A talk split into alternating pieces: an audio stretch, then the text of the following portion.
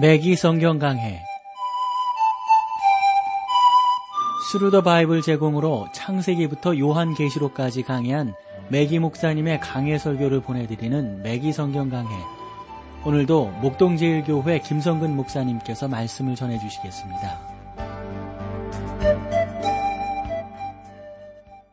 애청자 여러분 안녕하셨습니까? 맥기 성경 강해 자 오늘 여러분들을 어, 베드로후서 3장 5절 말씀부터 어, 여러분들과 함께 한, 나누게 되는데 아마 오늘 하면 이 베드로 후서 어, 아마 다 여러분들과 나누게 되리라고 봅니다. 아, 지난 시간에 이제 베드로가 여러 가지 내용들을 쭉 이야기하면서 아, 기룡하는 자들, 뭐 우리 주님께서 하신 말씀들을 뭐 헛것이다라고 이렇게 이야기하는 사람들에 대해서 어, 나는 분명히 할 말이 있다. 어, 분명히 너희들에게 세 가지를 제시할 수 있다 하는 그런 내용을 말씀할 수, 어, 했다 하는 것을 말씀드렸어요. 오늘은 그 증거들을 찾아보도록 하겠습니다. 이 베드로가 첫 번째 에, 그 증거하는 것이 어, 세계 곧 과거에 있었던 세계를 살펴보자 하는 겁니다. 5절과 6절인데요. 3장 5절과 6절. 이는 하늘이 예적부터 있는 것과 땅이 물에서 나와 물로 성립된 것도 하나님의 말씀으로 된 것을 저희가 불어 잊으려 함이로다. 이로 말미암아 그때 세상은 물에 넘침으로 멸망하였으되 저희가 불어 잊으려 함이로다. 이것이 많은 과학자들과 물리학자들을 나쁜 관점으로 어, 보는 것 아니겠어요? 그러니까 이러한 사람들은 계속해서 하나님께서 말씀으로 창조하셨다고 하는 것, 노아의 홍수가 있었다고 하는 것을 일부러 이들은 부정하려고 하는 것이죠. 그때 세상은 물에 넘침으로 멸망하였으되 여러분 아시잖아요. 사람과 짐승이 살던 세상이 한때 사라졌던 적이 있습니다. 이것은 아담이 출현하기 전에 세계를 가리키거나 또는 노아 때의 홍수를 가리키는 그러한 내용입니다. 그러나 저는 이두 가지 사실 가운데 노아 홍수 가운데 있는 그러한 내용을 지금 베드로가 말하고 있다고 봅니다. 대개 어떤 사람들은 이 아담이 출현하기 전에 땅과 물이 구분되지 않았더랬지 않습니까? 첫 번째 견해에 관해서는 우리 중에 많은 사람들이 창세기 1장 1절, 그 다음에 1장 2절 사이에 어떤 그 간격이지 않는가 이러한 내용들로 이야기하는 사람들이 있어요. 그래서 그 뭐 지구의 연도가 뭐 50억 년이 되었다 이런 주장들을 과학자들이 할 때 그것을 우리가 답변할 수 있는 것은 창세기 1장 1절과 태초에 하나님이 말씀으로 창조 어, 우주를 만물을 창조하시니라. 그 내용과 2절, 그 말씀 사이에는 아주 커다란 간격이, 간격이 있다. 그리고 그 당시 커다란 재별이 일어났었다라는 것을 일반적으로 성경학자들도 이야기합니다. 오늘날 이러한 견해는 대부분의 기독교 과학자들에게 어, 거부되고 있습니다.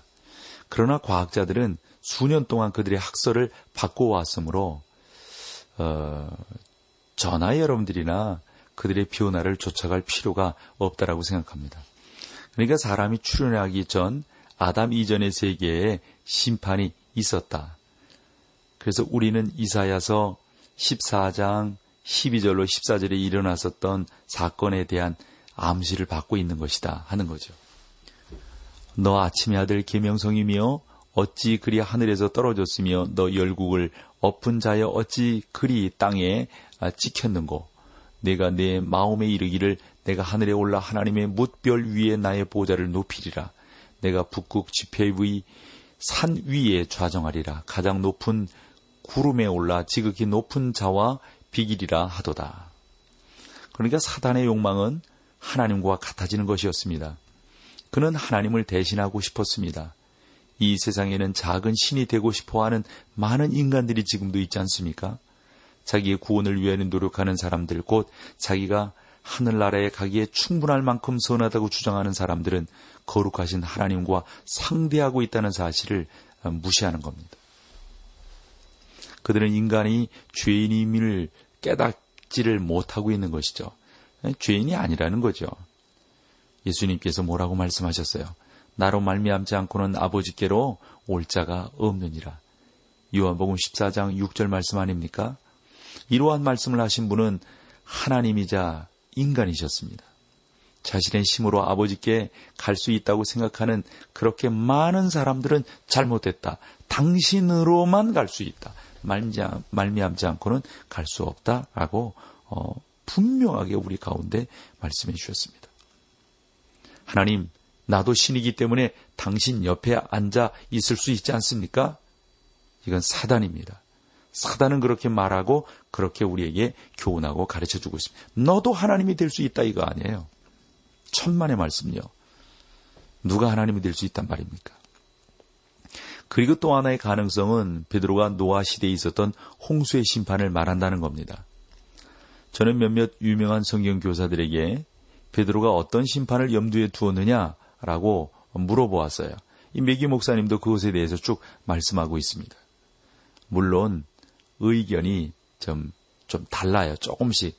그러나 대부분 요 내용은 노아 홍수를 가리키는 내용이다. 이렇게 설명하고 있는 것을 볼 수가 있습니다. 그래서 우리가 이러한 말씀들을 통해서 좀 더 분명하게 깨닫고 알 수 있는 것은 하나님께서 우리 가운데 이와 같은 놀라운 은혜를 주신다 하는 것이죠. 그래서 그 은혜만이 우리를 살릴 수 있고 그 은혜만이 우리 가운데 놀라운 역사들을 이루어낼 수 있다 하는 겁니다. 그러므로 사랑하는 여러분, 물이 넘침으로 멸망했다는 사실에는 그건 뭐, 그건 노아 홍수밖에 우리가 다르게 설명할 수 있겠어요? 다르게 설명할 수 있는 것은 없단 말이죠. 세상에 물이 넘침으로 멸망했다는 사실은 아무런 변화가 없는 것입니다. 그러면서 베드로가 또 두 번째 그 뭐 세상이 똑같지 않느냐 뭐 창조 때부터 이때까지 변화된 것이 있느냐 이렇게 주장하는 사람들에게 두 번째 증거를 대고 있어요. 그것은 현재의 세계를 말하는 것인데 여러분과 제가 살고 있는 이 세상입니다. 7절을 보실까요? 이제 하늘과 땅은 그 동일한 말씀으로 불사르기 위하여 간수된 바 되어 경건치 아니한 사람들의 심판과 멸망의 날까지 보존하여 두신 것이니라. 이것은 이 세상이 불타기 위하여 존재해 왔다는 사실입니다. 이것은 매우 흥미있는 표현입니다. 세상은 불타기 위하여 준비되었을 뿐만 아니라 불과 함께 준비되었다는 사실입니다. 이 세상에는 그것을 파괴할 수 있는 힘이 숨어 있는지 모릅니다. 즉, 하나님께서 하늘로부터 불을 내리시는 것이 아니라 이 땅이 스스로, 스스로 심판할지도 모른다 하는 것이죠. 메기 목사님은 그러한 내용을 쭉 말하고 있어요. 그래서 여러분과 저는 오늘날 뭐 정말 핵무기 시대에 살고 있지 않습니까?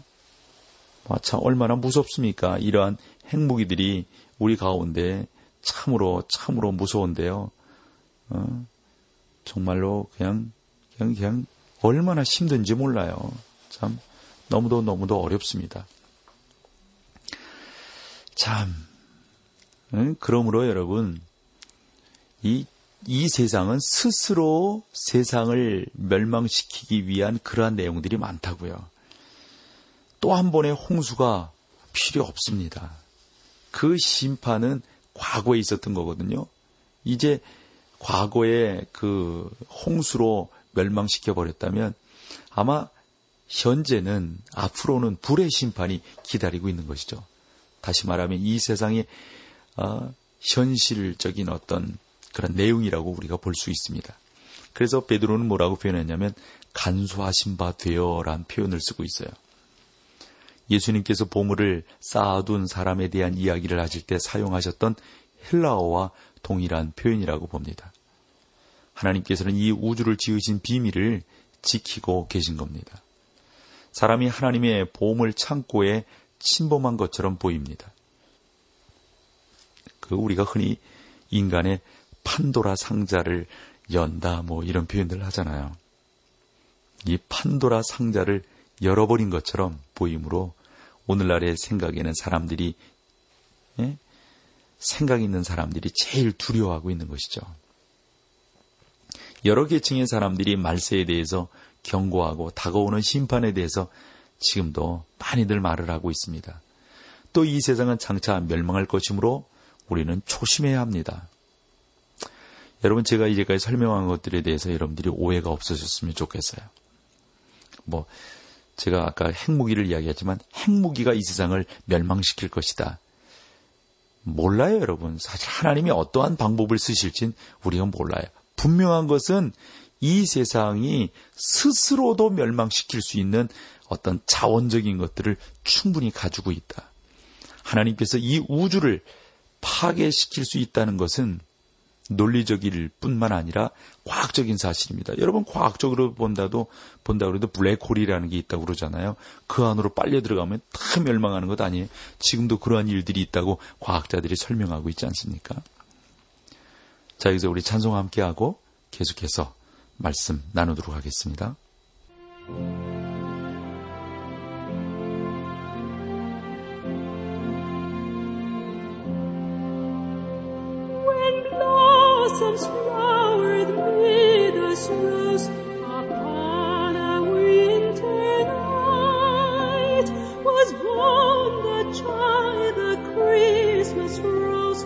The King of love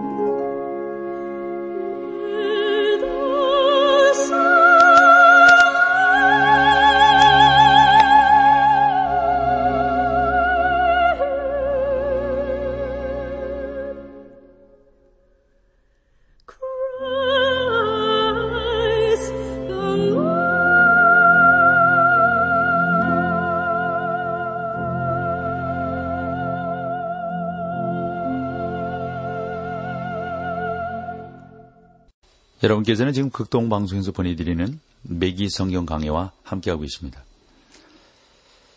8절 어, 말씀을 볼까요? 사랑하는 자들아 주께서 하루가 천년 같고 천년이 하루 같은 이 한 가지 사실을 잊지 말라. 주의 날이 이를 때 천지가 무너지리라는 것은 분명한 사실 아니겠습니까? 여러분, 이 분명합니다. 우리가 하나님의 말씀을 믿어야 합니다. 믿는 자에게 복이 있습니다. 구절로 가보실까요? 주의 약속은 어떤 이에 더디다고 생각하는 것 같이 더딘 것이 아니라 오직 너희를 대하여 오래 참으사 아무도 멸망치 않고 다 회개하기에 이르기를 원하시느니라. 하나님은 오래 참으시며 서둘지 않으십니다. 하나님에게는 영원이란 시간이 있습니다. 그분에게는 천년이 하루 같고 하루가 천년 같습니다. 그러나 중요한 것은 마지막 심판, 하늘과 땅이 없어지는 때가 온다는 사실입니다. 하나님은 각처에 있는 사람들에게 회개하고 돌아올 수 있는 기회를 더 많이 주실 것입니다. 이것이 우리가 하나님의 말씀을 전파해야 하는 이유가 되는 것이죠. 하나님의 말씀만이 마음과 생각을 변화시킬 수 있잖아요. 너희가 거듭난 것이 썩어질 씨로 된 것이 아니요 썩지 아니할 씨로 된 것이니 하나님의 살아있고 항상 있는 무엇으로요 말씀으로 되었느니라. 이게 우리가 앞서서 살폈던 베드로전서 1장 23절이잖아요. 아무도 멸망치 않고 다 회개하기에 이르기를 원하시느니라. 우리 미기성경 강의를 애청하시는 여러분 모두를 다 우리 하나님께서 그와 같이 축복하시기를 원하십니다. 다 여러분이 은혜 가운데로 들어가기를 원하시는 거죠. 하나님은 여러분이 죽음에서 생명으로 옮겨지기를 원하십니다. 하나님은 여러분께서 그 놀라운 구원 속에 들어가시고 하나님의 영원한 사랑 가운데 들어가기를 원하고 계신 겁니다. 10절로 가보실까요? 그러나 주의 날이 도적같이 오리니 그날에는 하늘이 큰 소리로 떠나가고 체질이 뜨거운 불에 풀어지고 땅과 그 중에 있는 모든 것이 드러나리로다. 그러나 주의 날이 도적같이 오리니 이러한 일이 왕국을 세우시려고 그리스도께서 다가오시는 그러한 내용입니다. 도적이라는 그 말씀에 대해서 대사로니까 전서 5장 2절에도 예기치 아니하는 때, 이 바울이 사용하고 있는 표현이거든요. 그날에는 하늘이 큰 소리로 떠나가고 여기에 사용된 소리라는 말은 헬라어로 로이데돈이라는 말인데 화살이 지나가는 소리 있잖아요. 휙 하고 지나가는 소리요. 번개가 번뜩거리는 소리 있잖아요. 물이 철썩거리는 소리, 뭐 이런 소리들이 있잖아요. 여러분들이 이러한 소리들 아마 들어보셨을 거예요. 예? 분명하게, 분명하게 들리게 될 겁니다. 11절로 가보실까요? 11절. 이 모든 것이 이렇게 풀어지리니 너희가 어떠한 사람이 되어야 마땅하니요? 거룩과 성실과 경건함으로. 베드로는 지금까지 있었던 일과 하나님께서 앞으로 행하실 일에 비추어 우리가 수수방관해서는 안 된다라고 말하고 있습니다. 그리스도인들이 남을 비판하기는 쉽습니다. 그러나 오늘도 말씀을 전하기 위하여 우리가 무엇을 하고 있습니까? 이것은 오늘날의 그리스도인인 교회 그리고 목사들에게 매우 중요한 질문이라고 봅니다. 그런 것은 아는데 과연 우리는 어떠한 행동을 하고 있는가 한번 자문해 볼 필요가 있는 거죠. 12절로 가보실까요? 하나님의 날이 임하기를 바라보고 간절히 사모하라. 그날에 하늘이 불이 타서 풀어지고 체질이 뜨거운 불에 녹아지려니와. 베드로는 흩어진 유대인들에게 지금 편지하기를 하나님의 날이 다가오고 있다라고 말을 하고 있습니다. 그날에 하늘이 불에 타서 풀어지고 현재 하늘이 없어진 후에 요한계시록 21장 1절에 나오는 영원한 하나님의 나라가 도래하게 될 겁니다. 분명합니다, 여러분. 분명히 하나님의 나라는 오는 것입니다. 이것을 저는 믿습니다. 이제 베드로는 앞으로 오게 될 세상에 대해서 마지막으로 말하고 있습니다. 과거에 대해서, 과거 심판에 대해서 말했잖아요. 현재 분명히 이 땅에 심판이 오게 왔, 그리고 또 앞으로 오게 될 것에 대해서 분명히 말을 하고 있습니다. 이 땅이 녹아 없어진다는 것은 하나님께서 이 땅과는 관계를 끊으신다는 의미가 아니라 땅이 과거의 심판을 받았듯 미래에도 심판을 받을 것이지만 이 땅은 계속 존재하게 될 것입니다. 그러니까 우리가 심판이라고 하는 것을 하나님이 새롭게 하신다. 완전히 새롭게 하신다. 라고 하는 것을 우리가 바라볼 수 있어야 합니다. 그것이 13절이에요. 우리는 그의 약속대로 의에 거하는 바 새 하늘과 새 땅을 어떻게? 바라보도다. 오늘날 이 땅에 의가 거하지 않습니다. 이 세상의 모든 도시에서도 의를 우리는 찾아볼 수가 없습니다. 그러나 새하늘과 새 땅에는 의가 있게 될 겁니다. 14절입니다. 그러므로 사랑하는 자들아 너희가 이것을 바라보나니 주 앞에서 점도 없고 흠도 없이 평강 가운데서 나타나기를 심쓰라. 그러므로 사랑하는 자들아 너희가 이것을 바라보나니 즉 우리가 이 땅과 그 모든 일들이 사라지리라는 사실을 알고 있습니다. 우리는 지금 이 땅에서 경건한 생활이 얼마나 중요한 것인지를 깨닫게 될 것입니다. 우리는 이 땅에서 거룩한 생활을 그러므로 해야 합니다. 아, 저는 이 매기 성경 강의를 진행을 하면서 사랑하는 여러분들을 이 방송을 통해서 라디오를 통해서 만나고 있지 않습니까? 저는 참 눈으로는 보지 못했지만 여러분들을 그러면서 사랑하고 사랑하는 마음으로 이 말씀을 나누고 있습니다. 여러분, 오늘 이 말씀 위에서 참으로 가치 있는 것은 무엇입니까? 우리가 추구해야 할 목표가 무엇입니까? 여러분은 가치 있는 목표를 향하여 나아가고 있는 생산적 그리스도인이신가요? 어떤 사람은 나는 가족을 부양해야 합니다. 라고 말할 것입니다. 또 다른 사람은 나는 가족을 위하여 안락한 보금자리를 마련해주고 자녀들을 교육시켜야 합니다. 라고 말을 할 것입니다.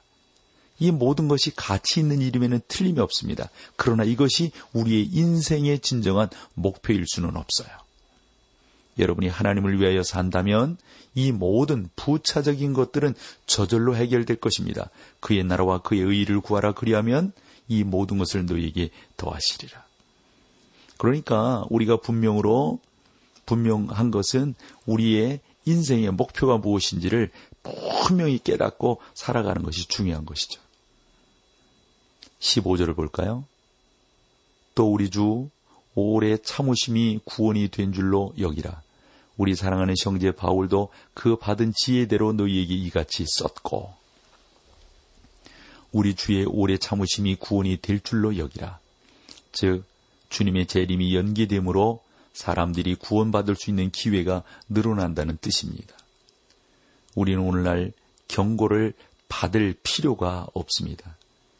하나님은 하늘에 계십니다. 세상에는 모든 일이 올바르게 되어, 되어 있지 않지만 하나님께서 언젠가 바로 잡으실 겁니다.